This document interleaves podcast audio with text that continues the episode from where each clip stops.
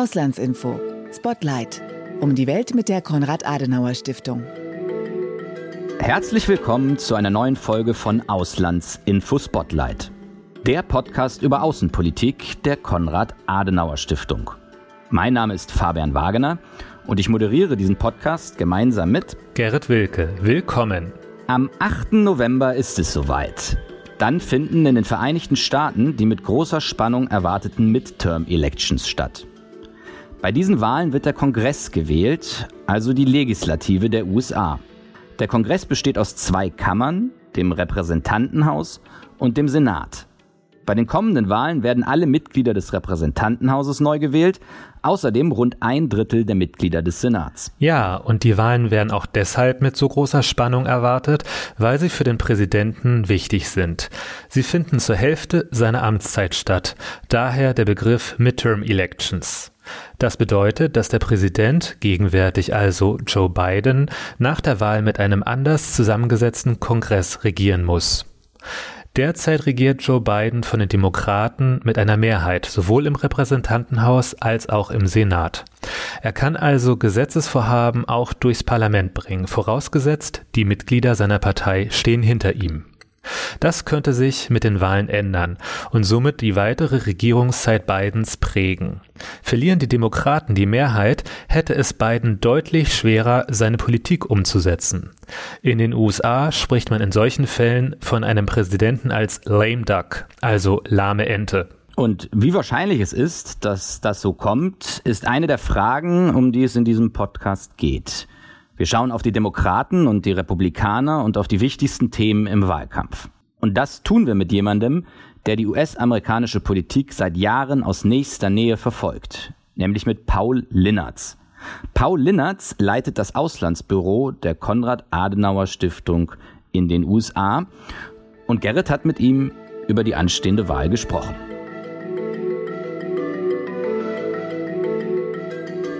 So, ich bin jetzt verbunden mit Paul Linnertz. Er ist der Leiter des Auslandsbüros der Konrad-Adenauer-Stiftung in Washington. Willkommen hier bei uns im Podcast. Ja, herzlichen Dank. Hallo. Herr Linnertz, wir fangen immer mit einer schnellen Fragerunde an. Ich gebe Ihnen einen Satz vor und Sie beenden ihn möglichst spontan, ohne viel darüber nachzudenken. Haben Sie Lust auf diese Runde? Äh, da bin ich ja sehr gespannt, ob mir das gelingt. Die politische Situation in den USA ist zurzeit sehr aufgeheizt und polarisiert. Die Gefahr, dass Joe Biden zu lame duck wird, ist wird überschätzt. Okay, interessant. Darüber werden wir ja gleich noch ein bisschen mehr sprechen. Lassen Sie uns doch gleich zum Anfang unseres Interviews mal in die Glaskugel schauen. Was sagen die neuesten Prognosen über die Midterms? Wer wird das Rennen machen? Die Democrats oder die Republicans? Ja gut, zunächst mal muss man natürlich äh, im Kopf behalten, dass es eigentlich drei Wahlen sind. Die Kongresswahlen sind eigentlich drei Wahlen. Zum einen werden ja stehen alle 435 Sitze im Repräsentantenhaus zur Abstimmung. Dann werden 35 von insgesamt 100 Senatssitzen neu bestimmt und äh, in 36 Bundesstaaten werden auch die Gouverneurinnen und Gouverneure neu gewählt. Also wir haben im Grunde genommen drei Wahlen.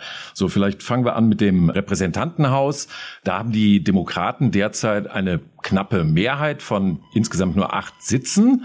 Und nach den Umfragen im Moment haben die Republikaner eine Chance von ja so ungefähr 75 zu 25, den Demokraten im Haus die Mehrheit abzunehmen bei den Kongresswahlen. So dafür spricht die, sag ich mal, Erfahrungen aus der Vergangenheit. Also die ersten Midterms nach dem Amtsantritt einer neuen Regierung verliefen für die Partei des amtierenden Präsidenten regelmäßig eigentlich enttäuschend. Seit dem Zweiten Weltkrieg haben die Parteien der jeweils amtierenden Präsidenten bei ihren ersten Midterms durchschnittlich 26 Sitze verloren. Es gibt natürlich Sitze, ich sag mal, in Iowa, North Carolina oder zum Beispiel in Colorado, wo äh, die Republikaner sich nicht ganz sicher sein können in einigen Wahlkreisen, ob sie wirklich gewinnen werden. Aber im Repräsentantenhaus steht es im Moment, stehen die Chancen für die Republikaner im Moment eigentlich sehr gut. So, dann haben wir den Senat. Da ist die Situation ja folgendermaßen. Wir haben 100 Senatssitze und dort äh, sitzen im Moment 50 republikanische Senatoren und 48 demokratische, zusätzlich noch zwei unabhängige Senatoren. Aber die Unabhängigen stimmen mit den Demokraten. Wir haben also eigentlich eine 50-50-Situation. So, und bei Patt-Situationen oder bei Abstimmungen mit Gleichstand entscheidet insofern die Stimme der Vizepräsidentin, wenn man so will, ist das dann die 51. Stimme der Demokraten. Und damit haben sie eine überaus knappe Mehrheit. So, und im Senat stehen die Chancen im Moment recht gut, also ungefähr 60 zu 40, dass die Demokraten ihre knappe Mehrheit werden verteidigen können. So, die Republikaner, die machen sich natürlich in einigen Senatsrennen Hoffnung, wie zum Beispiel in Nevada oder in Georgia. Bei den Demokraten, für die steht es im Moment in Arizona oder zum Beispiel in Pennsylvania recht gut. Das Schwierige oder die Herausforderung ist, man könnte jetzt sagen, anders als im Repräsentantenhaus wäre ja die Situation für die Republikaner im Senat einfacher wegen dieser überaus knappen Mehrheit beziehungsweise Pattsituation. Das ist aber nicht ganz so. Von den insgesamt 35 Senatssitzen, die im Moment zur Abstimmung stehen, müssen die Republikaner 21 Senatssitze verteidigen, die Demokraten nur 14. Also man spricht deshalb von einem Uphill Battle für die Republikaner. So, dann bei den Gouverneuren, auch da wird es eine ganze Reihe an Änderungen geben. Also die Demokraten, die machen sich im Moment große Hoffnungen in Massachusetts, in Maryland, auch in Michigan und Pennsylvania. Und bei den Republikanern sieht's äh, gut aus im Moment in Nevada, Wisconsin, Oregon. Und wir können auch davon ausgehen, dass in Georgia, Florida oder zum Beispiel in Texas äh, sich die Republikaner oder die republikanischen Gouverneurskandidaten durchsetzen werden. Das so vielleicht als die wahrscheinlichsten Szenarien im Moment. Sie meinten, es ist relativ wahrscheinlich, dass im Repräsentantenhaus die Republicans, die Republikaner übernehmen und im Senat also ja, diese Paktsituation bleibt, beziehungsweise es steht nicht schlecht, dass die Demokraten dort die knappe Mehrheit verteidigen.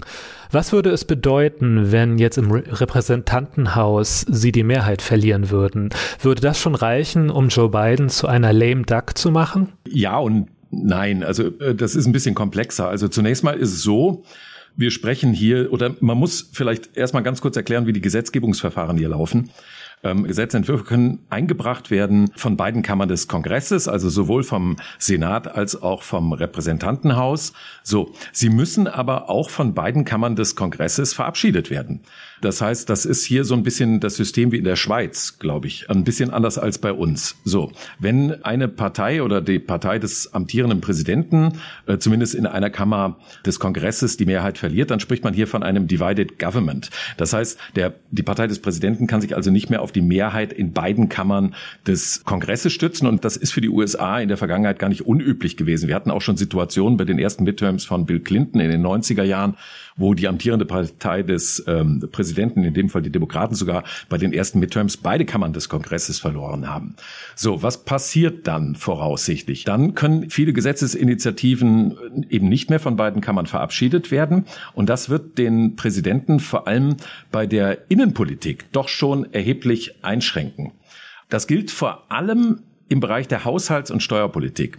Bei der Haushalts- und Steuerpolitik ist es anders als bei anderen Gesetzesentwürfen vorgeschrieben, dass diese Entwürfe, alles was Haushalt und Steuern betreffen, immer nur eingebracht werden können vom Repräsentantenhaus. Das heißt, würden die Republikaner im Repräsentantenhaus die Mehrheit haben, werden sie den Präsidenten und die Regierung vor allem im Bereich der Haushaltspolitik, der Steuerpolitik vor sich hertreiben.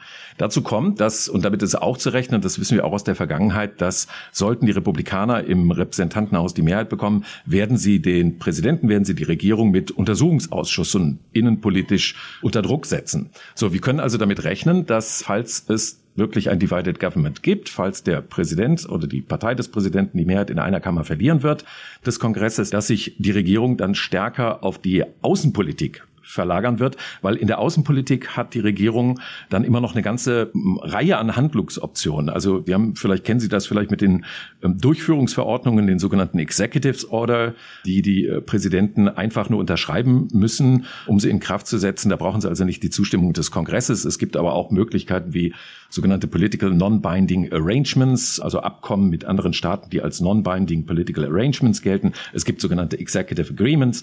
Das sind alles Optionen, die Präsidenten, die die Regierungen hier haben, selbst dann außenpolitisch, sicherheitspolitisch stimmungsfähig zu bleiben, auch ohne dass diese Initiativen jeweils vom Kongress als Gesetze verabschiedet werden. Okay, verstehe. Also die Wahlen sind ja auch deswegen so wichtig, weil es ja so ein Stimmungsbild ist, so ein kleines, so eine Art Zwischenzeugnis. Zumindest jetzt, wie die Amerikanerinnen und Amerikaner Joe Biden und seine Leistungen sehen. Er hat sich ja einige Schnitzer geleistet in seinem ersten Jahr. Zum Beispiel der Abzug aus Afghanistan verlief ziemlich unkoordiniert. Was meinen Sie? Wie ist die Stimmung hinsichtlich der Leistung des Präsidenten aktuell? Also im Moment steht Joe Biden, was die Popularitäts- oder Zustimmungswerte angeht, ungefähr bei 42, 42,5 Prozent. Das ist nicht besonders viel. Das war im Sommer aber auch schon deutlich weniger. Da lag er bei unter 40 Prozent, irgendwann mal bei 38, 39 Prozent. Das war wirklich ein, ein Tiefstwert oder ein Rekordtief. Er hat jetzt also wieder an Zustimmung so ein bisschen dazu gewonnen. Diese 42,5 Prozent sind wirklich nicht viel, aber es gab auch schon in der Vergangenheit den einen oder anderen Präsidenten, der so circa 600 Tage nach seinem Amtsantritt etwa bei der gleichen Zustimmung lag oder ähnliche Popularitätswerte hatte wie heute Joe Biden. Aber Sie haben natürlich recht. Also diese niedrigen Zustimmungswerte sind mit ein Grund, warum hier eigentlich alle Analysten davon ausgehen, dass Joe Biden zumindest eine Kammer des Kongresses verlieren wird. Das zeigt einfach auch, ja, sag ich mal, so die Tradition der Midterms in den USA äh, der vergangenen Jahrzehnte. Und wenn wir das jetzt mal drehen und mal die positiven Sachen beleuchten, welche Erfolge konnte Joe Biden vorweisen? Ja, das ist eigentlich überraschend, weil also seine Bilanz im Bereich der Gesetzgebung ist doch beachtlich. Also vor allem, wenn man bedenkt, dass er natürlich immense Herausforderungen hatte in den letzten zwei Jahren und überaus knappe Mehrheiten im Senat, die Pattsituation im Repräsentantenhaus nur acht Stimmen, beziehungsweise also, so waren da zwischenzeitlich mal neun Stimmen Vorsprung vor den Republikanern. Aber er hat eine Menge durchsetzen können. Also ein großer Erfolg, der sogenannte Inflation Reduction Act. Das ist ein, ein Gesetz, ein Paket über knapp 740 Milliarden Dollar. Ein Gesetz, das diese Mittel bereitstellt, vor allem im Bereich äh, der Gesundheitsvorsorge, aber auch im Bereich Klimaschutz. So, da werden auch zum Beispiel dann die Preise für Medikamente reduziert oder sind aus diesem Paket 370 Milliarden alleine vorgesehen zur Bekämpfung de, der Folgen des Klimawandels, Steuervorteile bei Investitionen für Solaranlagen und Windanlagen und so weiter. So, dann hat er auch verabschieden können im Kongress Kongress ein fast zwei Billionen Dollar schweres Paket namens American Rescue Act. Das war gleich zu Beginn seiner Amtszeit ein immens großes Konjunkturpaket zur Bewältigung der wirtschaftlichen Folgen der Corona-Pandemie. Dieses Konjunkturpaket hat dazu beigetragen, dass unter anderem dazu beigetragen, dass die Arbeitslosenquote in den USA von damals 6,4, 6,5 Prozent auf inzwischen 3,7 Prozent gesunken ist. Also es herrscht eigentlich Vollbeschäftigung. Wir haben sogar 22 oder jedenfalls über 20 Bundesstaaten in den USA, wo die Arbeitslosenquote inzwischen bei unter drei Prozent liegt. Das ist wirklich ein Rekord. So, dann hat die beiden Regierungen verabschieden können den sogenannten CHIPS Act. Das ist ein Gesetz im Umfang von 52, knapp 53 Milliarden Dollar für den Bau von Microchips, Halbleitern in den USA. Das heißt, da wollen die Amerikaner oder die amerikanische Industrie soll dabei unterstützt werden, die Halbleiterproduktion zu stärken, auch um die Abhängigkeit von China zu reduzieren. Dann gab es ein auch im August erst ein Gesetz zur besseren Gesundheitsversorgung für Veteranen. Dann gab es einen sogenannten Safer Communities Act, äh, der, der bestimmte Einschränkungen für den Waffenbesitz vorgesehen hat. Ein 1,2 Billionen Dollar schweres Infrastrukturgesetz, der Infrastructure and Investment Act, der vor allem für den Verkehrsbereich, Investitionen im Verkehrsbereich, öffentlicher Personennahverkehr, Schienennetz, Autobahnen vorgesehen war.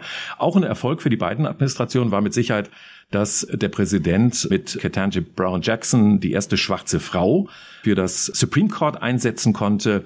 Ja, und dann vielleicht äh, der Wermutstropfen ist natürlich die Inflation. Die liegt derzeit bei circa acht Prozent, aber sie ist seit drei Monaten rückläufig. Also sie war auch nie zweistellig. Sie war irgendwie so knapp zehn Prozent, aber ist jetzt runter auf acht Prozent. Das wirkt sich natürlich sehr positiv aus auf die Kosten für die Lebenserhaltung für Energie und Benzin. Mhm. Das klingt jetzt wirklich nach ganz schön vielen Gesetzespaketen, wenn Sie die so auflisten. Ähm, aber es geht natürlich auch darum, dass die Menschen das spüren und die Erleichterung, dass es dann auch wirklich ankommt. Was sind denn jetzt im aktuellen Wahlkampf die wichtigsten Themen für die Republikaner und die Demokraten? Also worum geht's in der Kommunikation? Ja, also hier in den USA, das ist vielleicht nicht wirklich ganz unterschiedlich äh, zur Situation in Deutschland, sagt man, dass bei Wahlen, da wird mit dem Blick in den Geld Geldbeutel abgestimmt. Insofern das wichtigste Thema ist die wirtschaftliche Lage. Und das ist eigentlich traditionell so. Danach kommen dann Kriminalität und Waffengewalt. Wir haben doch äh, erheblichen Anstieg an, an Waffengewalt in den letzten zwei Jahren gesehen. Das Thema Gesundheitsvorsorge, Bildung und Erziehung ist wichtig geworden im Wahlkampf. Da geht es zum Beispiel um Lehrpläne für die Schulen. Dann ist das Abtreibungsrecht äh, relativ weit oben auf der Prioritätenskala und im Zusammenhang mit dem Abtreibungsrecht natürlich die Entscheidung Entscheidungen, die letzten Entscheidungen des Supreme Court. Dann geht es auch um Wahlrecht und um das Thema illegale Einwanderung oder Migration. So, die Außenpolitik oder äh, ich sag mal, die internationale Sicherheitspolitik oder weltweite Klimapolitik oder der Klimawandel, die spielen nur eine sehr untergeordnete Rolle. Auch der Krieg in der Ukraine oder das Verhältnis zu China spielen hier im Wahlkampf bei den Themen eigentlich fast keine Rolle. Und übrigens auch die Corona-Pandemie ist ziemlich von der Agenda verschwunden. Hierzulande ist der Angriff auf die Ukraine ja ein Top-Thema, aber wir sind ja geografisch auch viel näher. Ähm, aber nichtsdestotrotz haben ja die USA der Ukraine mit sehr viel Geld und auch Waffen geholfen. Und trotzdem wird das Thema im Wahlkampf nicht aufgenommen. Ähm, Nein, das ist kein, also es ist ein Thema in den USA. Natürlich sind die Medien voll und äh, erst recht natürlich hier im politischen Washington äh, ist das das dominierende Thema, ebenso wie China. Aber es ist eben kein Wahlkampfthema. Also Sie müssen ja beim Wahlkampf hier in den USA versuchen oder darauf achten, Themen zu finden, die, ich sag mal, die Menschen wirklich unmittelbar berühren und mit denen Sie die Menschen dann auch wirklich zur Stimmabgabe mobilisieren können. So und Ukraine und äh, China oder außenpolitische Themen insgesamt oder Bewältigung des Klimawandels sind hier keine, äh, ich sag mal so, Mobilisierungsthemen innerhalb der Bevölkerung. Da müssen Sie schon Dinge finden, die praktisch den Alltag der Menschen betreffen und ihre unmittelbare Lebenssituation. Es wird ja viel über die Spaltung der amerikanischen Gesellschaft gesprochen. Ich denke, wir erinnern uns ja alle noch ganz gut an den Sturm aufs Capitol, wo dann einfach ganz offensichtlich wurde, wie tief gespalten die amerikanische Gesellschaft ist, wie unversöhnlich sich da die Lager gegenüberstehen. Ähm, haben Sie den Eindruck, das konnte ein wenig befriedet werden, so in den letzten zwei Jahren, oder ist da nach wie vor ein großer Riss in der amerikanischen Gesellschaft, der nur noch darauf wartet, wieder zutage zu treten? Äh, ja und nein, aber eher nein. Äh, ja, insofern, man muss sich schon, oder es ist schon überraschend gewesen, dass es der beiden Administration gelungen ist, äh, so viele Gesetzesinitiativen im Kongress durchzubringen und dann auch zum Teil mit überparteilicher Unterstützung. Nicht bei allen Sachen, aber zum Teil bei überparteilicher Unterstützung. Also ich sage mal, bei den Mehrheitsverhältnissen, die die Demokraten gehabt haben bisher im Kongress, da hätte auch deutlich mehr schiefgehen können. So, also in der Hinsicht muss ich sagen, äh, ist es beiden in der Tat gelungen, für das eine oder andere Gesetz die nötige Unterstützung auch bei den Republikanern zu finden. So was so die Bevölkerung insgesamt angeht, da sehen wir weiterhin eine, eine äh, wirklich starke Polarisierung. Da stehen sich die Wählerinnen und Wähler des einen oder anderen Spektrums dann doch bei vielen, vielen Themen einigermaßen unversöhnlich gegenüber. Also wir sehen das ja schon bei äh, den Themen, die ich eben kurz erwähnt habe. Das, was ich genannt habe an Themen, das sind natürlich, wenn man so will, die Themen, die jetzt die wahlberechtigte Bevölkerung insgesamt umtreiben. Aber natürlich gibt es bei der Priorität große Unterschiede zwischen den Anhängern der Republikaner und der Demokraten. Also zum Beispiel das Thema Abtreibungsrecht ist für die Demokraten deutlich wichtiger als für die Republikaner. Umgekehrt ist bei den Anhängern der Republikaner das Thema illegale Einwanderung deutlich äh, wichtiger. Dann haben wir bei den Demokraten wiederum das Thema Waffenbesitzkontrolle äh, relativ weit oben auf der Agenda. Das haben wir wiederum nicht bei den Anhängern der Demokraten. Dafür ist bei denen dann das Thema Kriminalität ganz, ganz oben. Also die Prioritätenskala, die ich eben genannt habe, die bezog sich auf Anhänger beider Parteien. Aber natürlich ist das, was jetzt der, der Wähler der Demokraten oder der Republikaner für sich persönlich ganz oben auf die Agenda stellt, bis auf das Thema Wirtschaft vielleicht, das ist für alle irgendwie so gleich wichtig. Ähm, das ist schon sehr, sehr unterschiedlich. Und da hat sich eigentlich auch fast nichts dran geändert. Das hat auch zu tun, das muss man ganz deutlich sagen, mit ähm, dem Wahlsystem und vor allem mit den Wahlkreisen in den USA. Im Grunde genommen unterstützen diese Polarisierung. Können Sie das ein wenig ausführen, inwiefern die Wahlkreise die Polarisierung unterstützen? Ja, gerne. Also die Zahl der Wahlbezirke für das Repräsentantenhaus, die verändert sich nicht, die bleibt immer bei 435. So, der Grund dafür, dass äh, alle Wahlbezirke circa alle zehn Jahre neu zugeschnitten werden müssen, hängt zusammen mit der Volkszählung, die eben auch alle zehn Jahre stattfindet. Die letzte gab es 2020. So, und jetzt die Kongresswahlen sind die ersten Wahlen, wo die Ergebnisse der Volkszählung von 2020 berücksichtigt werden müssen. So, diese Volkszählung ermittelt, in welchen Bundesstaaten in den USA die Einwohnerzahl geschrumpft oder gewachsen ist. So, Bundesstaaten, in denen die Bevölkerung während der letzten zehn Jahre gewachsen ist. Die bekommen zusätzliche Wahlkreise. Bundesstaaten, in denen die, Einwohner verloren haben, verlieren Wahlkreise. Weil die Zahl der Wahlkreise insgesamt gleich bleibt, verändert sich dadurch mit den zwangsläufig alle zehn Jahre der Zuschnitt. Es gibt Bundesstaaten, das sind vor allem demokratisch regierte Bundesstaaten, in denen überparteiliche Kommissionen über den Zuschnitt der Wahlkreise entscheiden. In vielen anderen Bundesstaaten, vor allem in den Bundesstaaten, die vor Ort im Parlament des jeweiligen Bundesstaats von den Republikanern geführt werden, mehrheitlich, da liegt dann das Parlament vor Ort fest, wie diese Wahlkreise zugeschnitten werden. Das heißt, dort entscheidet die, die Mehrheit der, in dem Fall Republikanischen Partei. Beide Parteien, die versuchen natürlich, die Wahlkreise alle zehn Jahre möglichst so zuzuschneiden, dass ihre Kandidatinnen und Kandidaten dort voraussichtlich gewinnen werden. Jeder versucht also möglichst sichere Wahlbezirke mit möglichst wenig Wechselwählern zu kreieren. So, die Grundlage für die Berechnung oder für diesen Zuschnitt der Wahlkreise ist neben der Bevölkerungszahl insofern auch immer das Wahlergebnis der letzten Abstimmung oder die Wahlergebnisse der letzten Jahre. So ganz frei sind die Parlamente in den Bundesstaaten natürlich, auch die Kommissionen in den Bundesstaaten natürlich nicht bei der Gestaltung. Wenn beispielsweise offensichtlich Minderheiten diskriminiert werden, also im Grunde genommen abgeschnitten werden von der Möglichkeit zur Wahlbeteiligung, dann wird sowas regelmäßig, äh, der Zuschnitt wird dann regelmäßig gerichtlich angefochten und wird dann der Zuschnitt wieder zurückgenommen oder wird dann äh, entschieden, dass das Ganze nochmal geändert werden muss. Im Kern erleben wir aber seit 50 Jahren, dass dadurch, durch diese inzwischen sehr, sehr professionelle Art und Weise, wie diese Wahlkreise so zugeschnitten werden, dass es möglichst sichere Wahlkreise sind für die eine oder andere Partei. Ähm, wir erleben seit 50 Jahren, dass die Zahl der wirklich umkämpften Wahlkreise in den USA rückläufig ist. Im Ergebnis ist es inzwischen so, dass eigentlich nur noch 14 Prozent aller Wahlkreise, aller 435 Wahlkreise in den USA wirklich als umkämpft gelten dürfen. Das sind nicht mehr als 60 Wahlkreise. So, da rede ich aber bei diesen 60 Wahlkreisen und das sind 30 für die Republikaner und 30 für die Demokraten. Wenn ich da von umkämpften 60 Wahlkreisen rede, dann rede ich von Wahlkreisen, in denen der Vorsprung der einen oder anderen Partei, sag ich mal, weniger als acht Prozent betragen hat. Also man würde das eigentlich schon fast nicht richtig als umkämpft betrachten, aber ich sag mal, alle anderen Wahlkreise, da war der Vorsprung der einen oder anderen Partei sogar über acht Prozent. Also die waren wirklich sicher. Wenn Sie sich angucken, Wahlkreise, in denen zum Beispiel das Ergebnis der, äh, hätte dieser Wahlkreiszuschnitt schon bestanden vor zwei Jahren bei der Präsidentschaftswahl, wo äh, sagen wir, der Vorsprung der einen oder anderen Partei nur bei zwei Prozent lag oder noch knapper, so, dann reden wir im Grunde genommen von 20 bis 30 insgesamt wirklich umkämpften Wahlkreisen. In allen anderen Wahlkreisen hätte, wenn der neue Zuschnitt bereits vor zwei Jahren bei der Präsidentschaftswahl gegolten hätte, entweder Biden oder Trump mit mit Sicherheit gewonnen. Und was hat das für eine Folge? Erstens, dass wir damit rechnen müssen, dass vergleichsweise knappe Mehrheiten im Repräsentantenhaus für die eine oder andere Partei, wie wir sie auch jetzt sehen, in den USA vermutlich eher die Regel als die Ausnahme sein werden. Also die, der Vorsprung, das Stimmenpolster der Partei, die jeweils die Mehrheit hat im Repräsentantenhaus, ist seit Jahren rückläufig und daran wird sich aus meiner Sicht auch nicht großartig was ändern. Und es heißt, dass natürlich die Polarisierung in den USA, ja, wenn man so will, so ein Stück weit zementiert ist. Also je weniger Wechselwahlkreise es gibt, desto klarer ist, wo wie gewählt wird.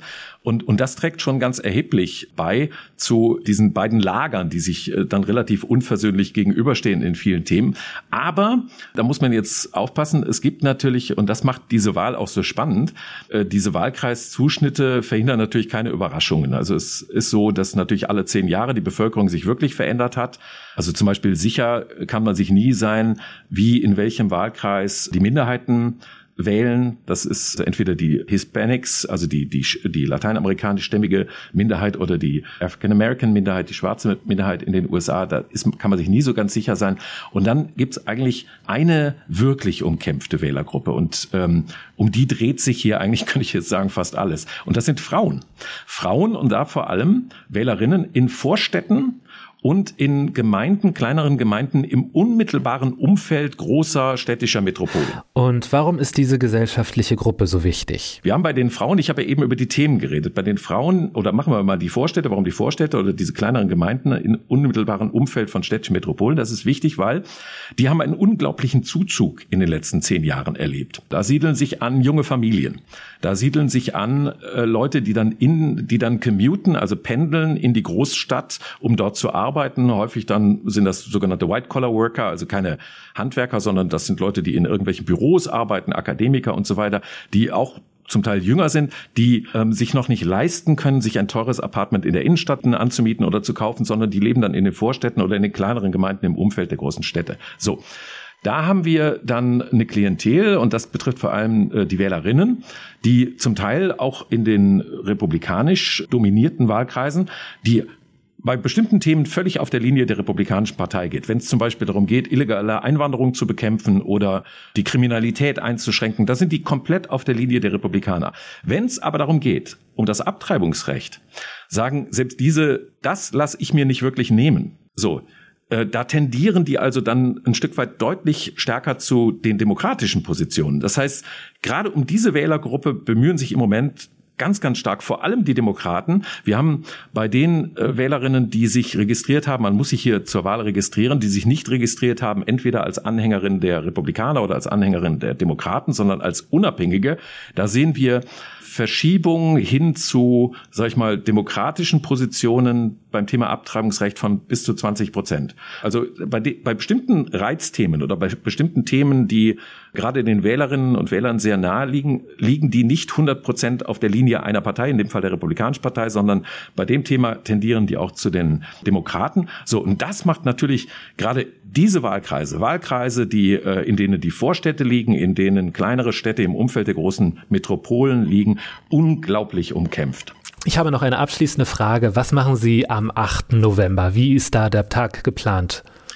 Arbeiten, von morgens bis abends mit dem ganzen Team. Wir werden natürlich am 8. November nicht nur verfolgen aus persönlichem Interesse, wie sich äh, dann so die Wahl gestaltet oder wie der Endspurt ist, ähm, und was da berichtet wird, sondern wir müssen natürlich dann auch für die Tage danach alles vorbereiten, was wir an Berichterstattung machen, Webinare, Grafiken und so weiter. Also für uns sind Wahltage oder die Zeit auch schon vor den Wahlen, die Tage nach den Wahlen, das sind immer sehr, sehr anstrengende Tage, auf die wir uns aber natürlich auch freuen.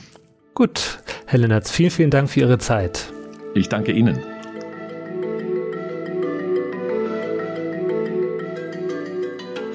Das war eine weitere Ausgabe von Auslandsinfo Spotlight. Dieses Mal ging es um die anstehenden Wahlen in den USA. Und mehr zu den Wahlen findet ihr auch auf der Internetseite auslandsinformationen.de. Dort gibt es auch Berichte aus dem Auslandsbüro in den USA, das von Paul Linnertz geleitet wird. Den Link zur Seite werde ich euch nochmal in die Shownotes tun, genau wie den direkten Link zu der YouTube-Videoreihe von Herrn Linnertz. Dort erklärt er Punkt für Punkt die Besonderheiten der Midterms. Sehr empfehlenswert. Natürlich findet ihr uns auch bei Facebook, Twitter und Instagram.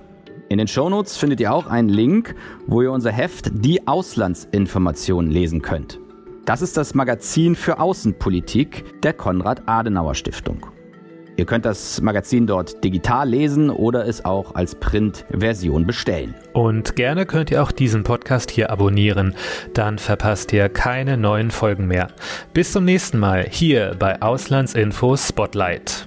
Bis zum nächsten Mal.